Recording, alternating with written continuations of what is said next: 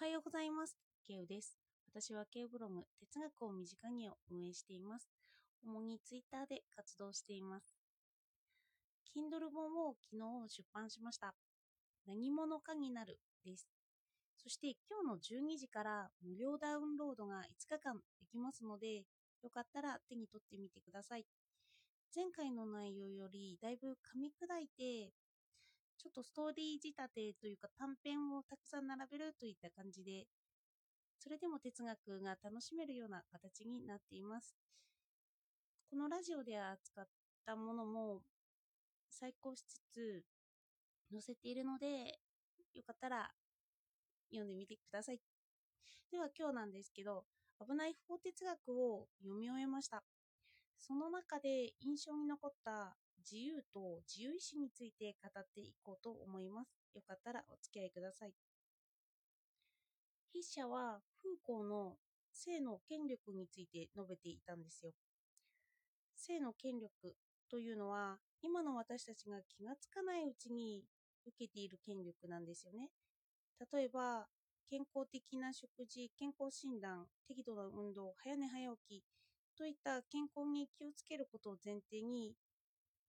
前に習えとか職場でのラジオ体操を自然と受けて受け入れているというもの。あの体に軍隊のように覚え込まされているんですよね。健康になるということを。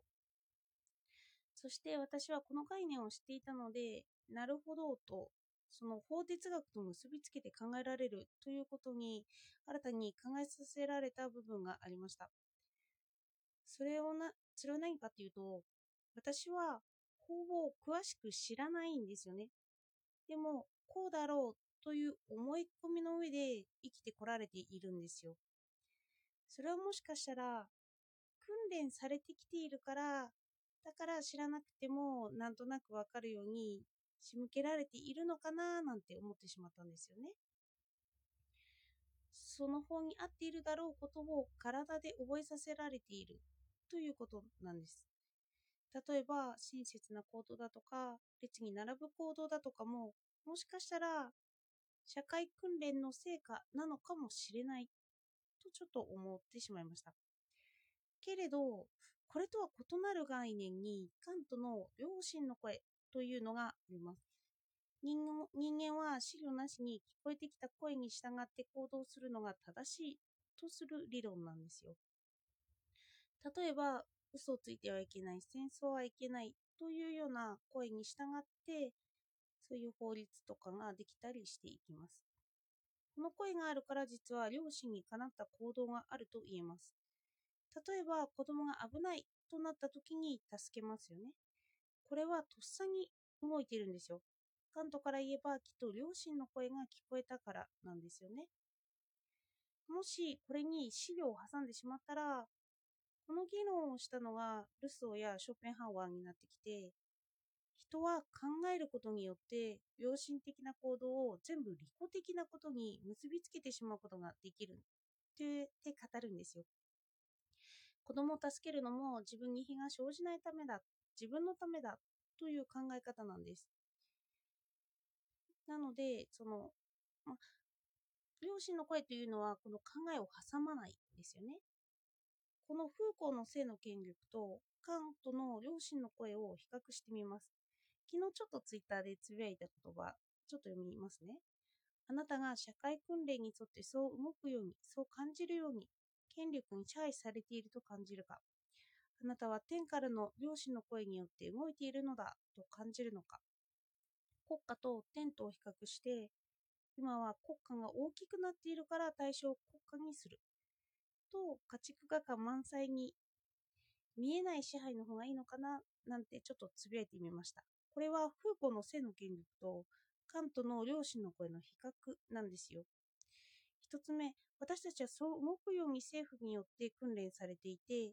畜化されてきたとも言える状況がある。これが性の権力の見方ですよね。二つ目は、私たちは両親の声に従ってそう動いているのであり、それは人間の倫理なんだと捉える面。これが両親の声によって見られる面なんですよ。まあ、これはどちらに捉えたらいいのかなというのをちょっと思ったんですよね。国家によって支配されているか。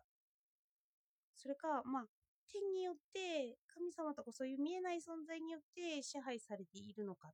まあ、支配という面からもそうやって語ることができるのかななんて思ったんです。まあ、それでも、もしポジティブな行動をその場で取ってたとしたら、人を助けたとか表彰されたとかなったら、両親の声なんでしょう？となりそうです。あの訓練結果でしょ？うとはちょっと度合いが大きいですよね。でも当たり前のものに従ったとしても同じように訓練された結果かもしれないとここは資料を挟むからとなってしまうんですかね。人は本能的なこうした方がいいという時代ごとの普遍的心理によって動かされています。時代ごとというのが絞りが出てきたのがこれも風光なんですよね。風光は地は移りゆくものと言ったんです。まあ、エピステメという概念なんですけどだから、その疑似意識の上に私たちはずっと乗っているから、だからその時代に合わせた訓練も受けている。まあ、絶対的真理なんてないという考え方なんですよね。だから、その時代の国家によって私たちはその行動を規制されて、でその上で両親の声じゃなくて自律筋訓練の結果によって動いているという。何でもの時代によって強靭と取られていたのが時代が変わるとそうではなくなる。もしかすると人の良心というのは訓練結果だけだというような構造になる思想が一般化してくると何でも私は自由ではない、意思ではないというような思想の結果になってしまうのかもしれないと感じました。まあ理論的にはそうなっていきますよね。まあ、何でも二項対立からの反転はありますが、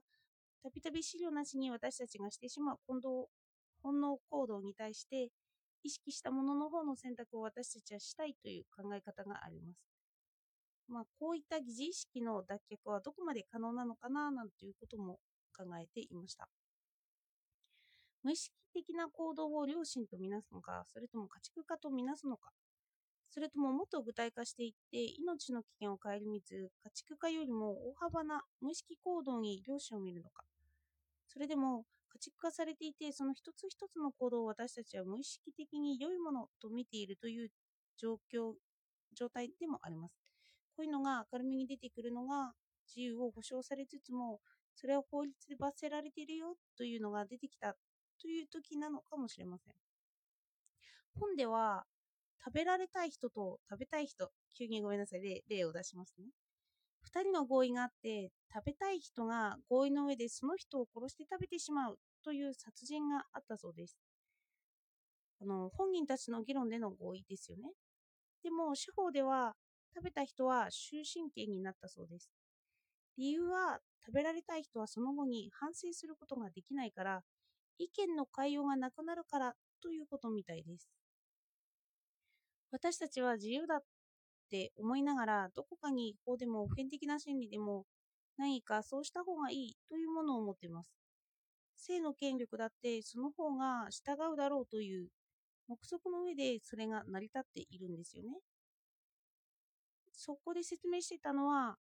不快原理というものがあるそうです。ジエル・ファインバーグさんが途絶えたもので、該当の行為者同士の以外の人々にとって深刻な不快を防止する目的のために